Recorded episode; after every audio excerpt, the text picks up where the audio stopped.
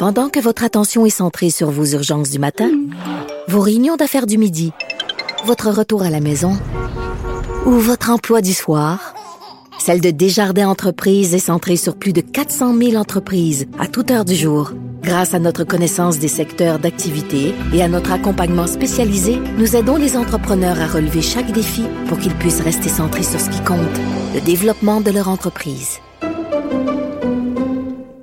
On reste dans le domaine scientifique, mais on se déplace du côté des sciences humaines cette fois pour s'entretenir avec Normand Landry, professeur au département de sciences humaines, lettres et communications de l'Université TELUC et titulaire de la Chaire de recherche du Canada en éducation aux médias et droits humains. Long titre, long titre, et euh, Monsieur Landry a piloté la publication pour en finir avec les fausses nouvelles. C'est un livre pour éduquer les médias et contrer le fléau des fake news. Bonjour, Monsieur Landry. Oui, bonjour. Je suis très contente de vous avoir à l'émission euh, pour parler de, de cette publication-là. Euh, pour commencer, qu'est-ce que vous présentez dans cet ouvrage? On présente euh, huit recommandations de politique publique. Là. On a tenu il y a un an en fait là un genre d'état général, si vous voulez, de la problématique des fausses nouvelles en lien avec l'éducation média au Québec. On a réuni plus de 150 personnes à Montréal à la Grande Bibliothèque. Mm-hmm. On a une discussion collective sur ce qu'il fallait faire et au bout de nos discussions, on est arrivé à un certain nombre de consensus. Donc, on en propose huit, huit pistes d'action pour que les pouvoirs publics au Québec puissent agir de manière efficace pour lutter les fausses nouvelles et également augmenter les, les compétences des citoyens en regard euh, aux médias numériques. Avant qu'on en parle de ces recommandations-là, Monsieur Landry, je veux qu'on se parle de fake news parce que le concept de fake news, on en entend parler depuis, euh, ça fait pas tant longtemps que c'est dans l'espace public, dans les médias mainstream, mais euh, les fake news, est-ce que ça n'a pas toujours existé? Ben, en fait, on, parle de fake news depuis plus de 100 ans, hein, donc euh, c'est rien de nouveau. Ce qu'on appelle fake news, c'est, on pourrait dire, la, la, nouvelle nomenclature pour parler de propagande et de désinformation. Ben, Donald Trump a beaucoup contribué à populariser l'expression, disons-le ainsi. Absolument. Oui. Absolument. Euh, donc, c'est un vieux problème et qui prend des nouvelles formes et une nouvelle ampleur à l'heure actuelle. Euh, une nouvelle forme parce que maintenant, c'est beaucoup sur les médias numériques. Mm. Une nouvelle ampleur parce qu'il y a une capacité d'avoir des, impacts négatifs sur les systèmes démocratiques, mais aussi... On l'a vu aux euh, États-Unis. Diffusion tout à fait, qui est tout à fait nouvelle. Donc, c'est pas quelque chose de nouveau, mais les manières avec lesquelles la question des fausses nouvelles se déploie et, l'intensité du problème, lui, lui, lui est tout à fait nouveau. Oui, parce que, évidemment, tout ça fait boule de neige avec les médias sociaux. Exactement. Les, médias sociaux sont au cœur de la problématique. Dans quel sens? Euh, dans la mesure où ce sont des outils de, de, de, production et de propagation excessivement efficaces de ces fausses nouvelles-là. C'est les principales plateformes à l'heure actuelle euh, de diffusion, en fait, des, des nouvelles qui sont, euh, disons, mensongères, trompeuses ou mal intentionnées. OK. Dans votre ouvrage, vous dénoncez en quelque sorte, pas vous dénoncez, mais vous pointez du doigt la responsabilité médiatique par rapport aux fake news. J'ai envie de vous poser la question qui tue Normand Landry. Allez-y. C'est quoi notre problème à nous, les médias?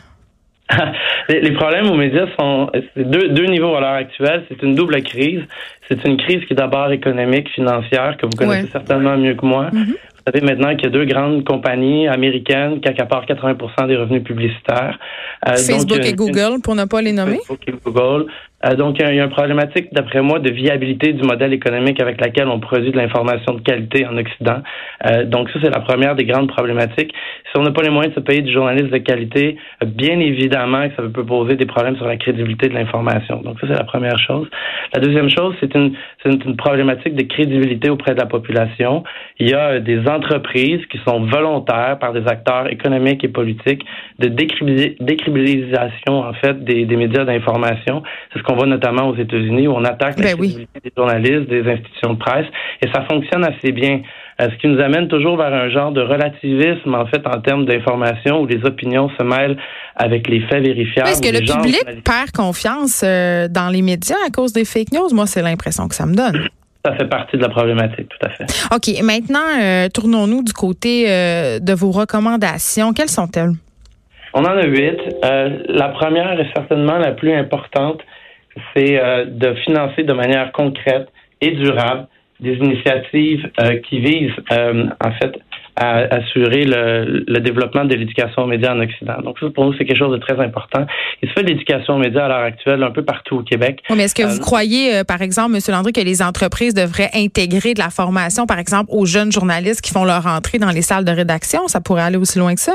Ou ça pourrait carrément être à l'école, parce que j'imagine qu'à l'université, en ce moment, sur les bancs d'école, la communication, on adresse la question des fake news, je peux pas croire. On, le fait, euh, on le fait à l'heure actuelle au Québec, mais de manière éparse et non systématique. Ça fait partie du problème. Nous, ce qu'on recommande, c'est qu'il y ait des politiques concrètes, structurées, structurantes d'éducation aux médias au Québec, pour qu'on arrête de naviguer d'une crise à l'autre avec euh, très peu de ressources. Donc là, vous voyez, on parle de fausses nouvelles. Il y a quelques années, c'était la violence médiatique. Avant, c'était la cyberintimidation. Avant, c'était l'hypersexualisation de nos adolescents. Donc, un certain nombre de problématiques qui reviennent dans l'espace public en lien avec les médias, mais qui sont adressées au cas par cas pas de manière systématique. Nous, ce qu'on pense, c'est que ça prend des politiques publiques cohérentes pour qu'on puisse regrouper ces problématiques-là et outiller nos éducateurs partout au Québec pour pouvoir développer des programmes qui sont cohérents, efficaces et qui s'ancrent dans le long terme. Deuxième chose qui nous semble vraiment important, c'est de lier plus les milieux de pratique et les, milieux universitaires. En français. Absolument absolument merveilleuses sur le terrain, dans nos bibliothèques, dans nos écoles. Il y a une déconnexion entre, entre le milieu universitaire et les milieux de la pratique. Un autre en même temps, le milieu universitaire se fait tout le temps reprocher euh, de parler un jargon et d'être inaccessible et élitiste. Donc, il faudrait peut-être que le milieu universitaire adapte son discours s'ils veulent qu'on les écoute. Ben, je suis parfaitement d'accord avec vous. On n'est pas en désaccord là-dessus. L'autre élément qui me semble absolument important, c'est de revaloriser nos bibliothèques publiques et nos médias communautaires. Ce sont de puissants vecteurs d'éducation aux médias. Nos bibliothécaires scolaires, nos bibliothécaires dans les, dans les institutions publiques font un rôle honnêtement merveilleux pour développer les compétences informationnelles de nos jeunes, de nos adultes. Et aux médias communautaires, vous savez, c'est des plateformes d'éducation aux médias qui sont excessivement efficaces, mais sont sous-financées, sous-valorisées. Donc ça également, c'est quelque chose qu'on qu'on demande qu'il soit amélioré. On demande également que la formation des maîtres à tous les niveaux, donc du préscolaire à la fin de l'université. Ceux qui étudient pour être prof, là.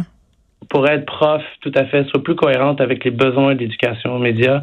Donc, on pourrait tout à fait, notamment pour la formation des maîtres euh, au milieu préscolaire, secondaire, primaire, développer des contenus en éducation aux médias dans le cadre de la formation initiale obligatoire. Donc, ça, ça nous semble quelque chose qui est qui est très important. On propose également qu'il y ait des mesures concrètes qui soient effectuées au Québec, mais aussi ailleurs, pour, on pourrait dire, revoir le modèle d'affaires des grands médias d'information. Et ça, ça comprend aussi la taxation des grandes plateformes de médias numériques. Eh, et, mon Dieu, bonne chance. Aux médias. Mais vous savez, nous, on recommande. Hein, il appartient au pouvoir public ensuite de, de, de, prendre acte ou non de nos recommandations. Euh, là, je, vous laisserai pas. Oui, mais là, je vous laisserai pas déclamer votre manifeste au complet parce qu'on s'en sortira pas, Monsieur Landry. Mais en terminant, j'ai envie de vous demander est-ce que vous êtes intimement convaincu que les fake news menacent notre démocratie ici au Canada? Ça fait partie des problèmes les plus importants auxquels on est confronté à l'heure actuelle, oui. Bon. Alors, on va lire ça. Est-ce qu'on peut se le procurer ailleurs que dans, euh, dans les presses de l'Université de la TELUC? En fait, c'est disponible en ligne. Bon, disponible sur le, site de la Chaire de recherche du Canada en éducation, médias et droits humains. C'est disponible sur la page Facebook de la Chaire. C'est disponible également sur notre compte Twitter. Je vous encourage à aller consulter le, euh, le livre blanc dès maintenant. Normand Landry, merci. Vous êtes professeur au département sciences humaines, lettres et communications de l'Université de la TELUC. Merci beaucoup. Je vous remercie.